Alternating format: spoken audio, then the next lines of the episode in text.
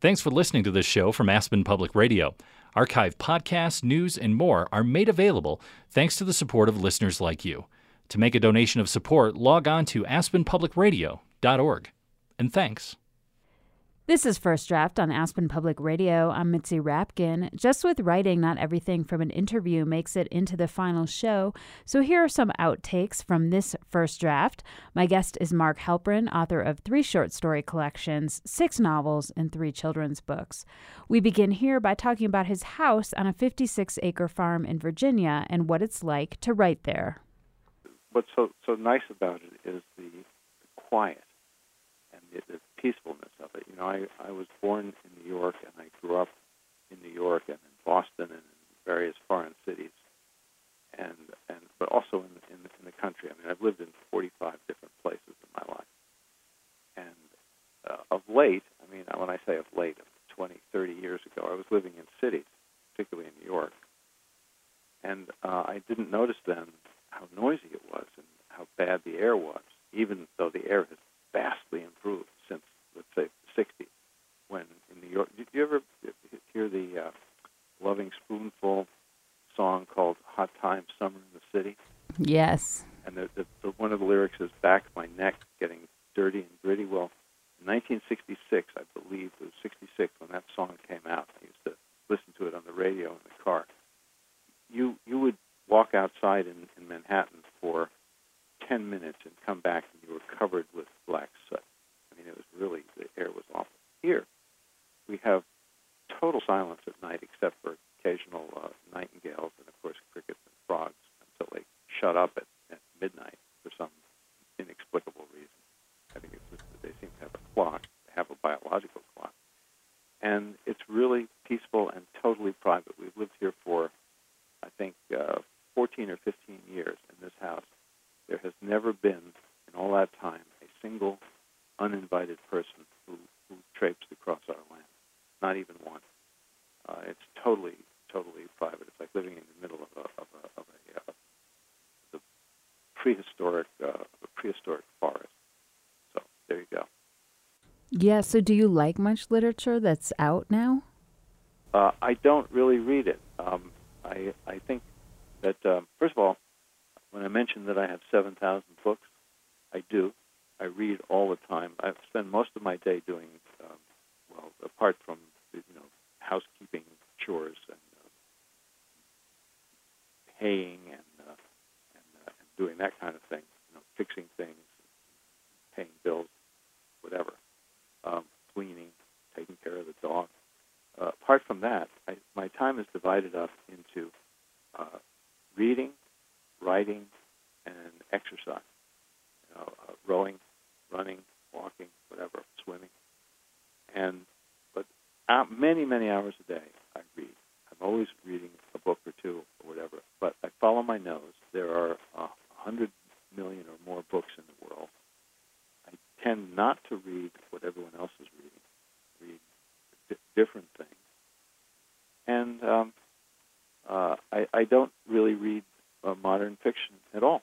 Uh, for one, I, I, I read in such a way that I can absorb what I read and and I can pick up the voice that that, uh, that, that I'm reading. I don't want to write in anyone else's voice, so I, I keep it separate. Also, I don't have much time, uh, and also, I just uh, I'm just never been like that. I uh, follow my own nose. And and what about your romantic sensibilities? I mean, I would say all the work that I've read of yours has this sort of romance about it.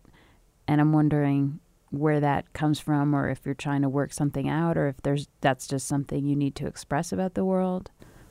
No, well, you see, here's the thing. Um, the uh, for for all of human history, uh, the the pattern of, of literature has been what is called the romance. Now, that's not, you know, romance like bodice rippers or uh, boy girl falling in love or romanticism in the 19th century. It's something different. The romance is the form that literature took until about the middle of the 19th century.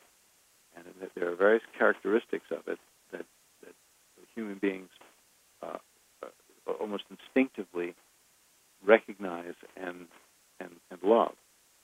Uh, and they are, for instance, the rite of passage. The hero is cast out from the Garden of Eden, his, his Garden of Eden, and he then goes through all kinds of tests only to return home and start a new family and a new life, and it starts out again. This is, these are patterns that are built upon human existence. And it, this changed with the advent of realism in the, in the middle of the 19th century, which itself was stimulated by, by the, the, the scientific and technological uh, change in, in human history, industrialism and uh, regimentation and uh, reason. It changed the form of literature so that realism has become what we think of, what most people think of as standard model of literature. If you depart from that and go back to the previous model, which for, for 99.99% of human history was the way things were written, it's how Homer wrote and Dante and Shakespeare and everything up until quite recently. If you depart from the what people think is the the way to write a story and you go back to that, then you're often misinterpreted because people don't know what that is. They don't know what you're doing exactly, and they think you've transgressed. And in fact, realism now has become decadent, so that the, the reigning literary convention is to be cool to existence, to be standoffish, tight, you know, wary, to mock, to show off your intelligence, to, you know, to prove that you're a rational being and an intellectual. Well, a writer doesn't have to be an intellectual. A writer should be uh, an, an artist rather than an intellect, because you have to have intellect, but but that's not what it's all about, really.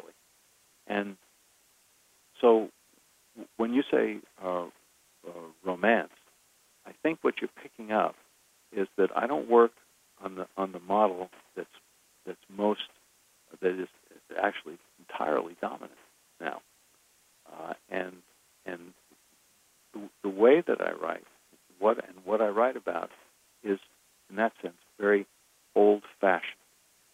And what it is is it's the previous 5,000 years, and it and it uh, deliberately and also by temperament uh, ignores the, the, the, huge change in, in literature that, that began to take place in the middle of the 19th century. Thanks for listening to this show from Aspen Public Radio. Archive podcasts, news, and more are made available thanks to the support of listeners like you. To make a donation of support, log on to aspenpublicradio.org. And thanks.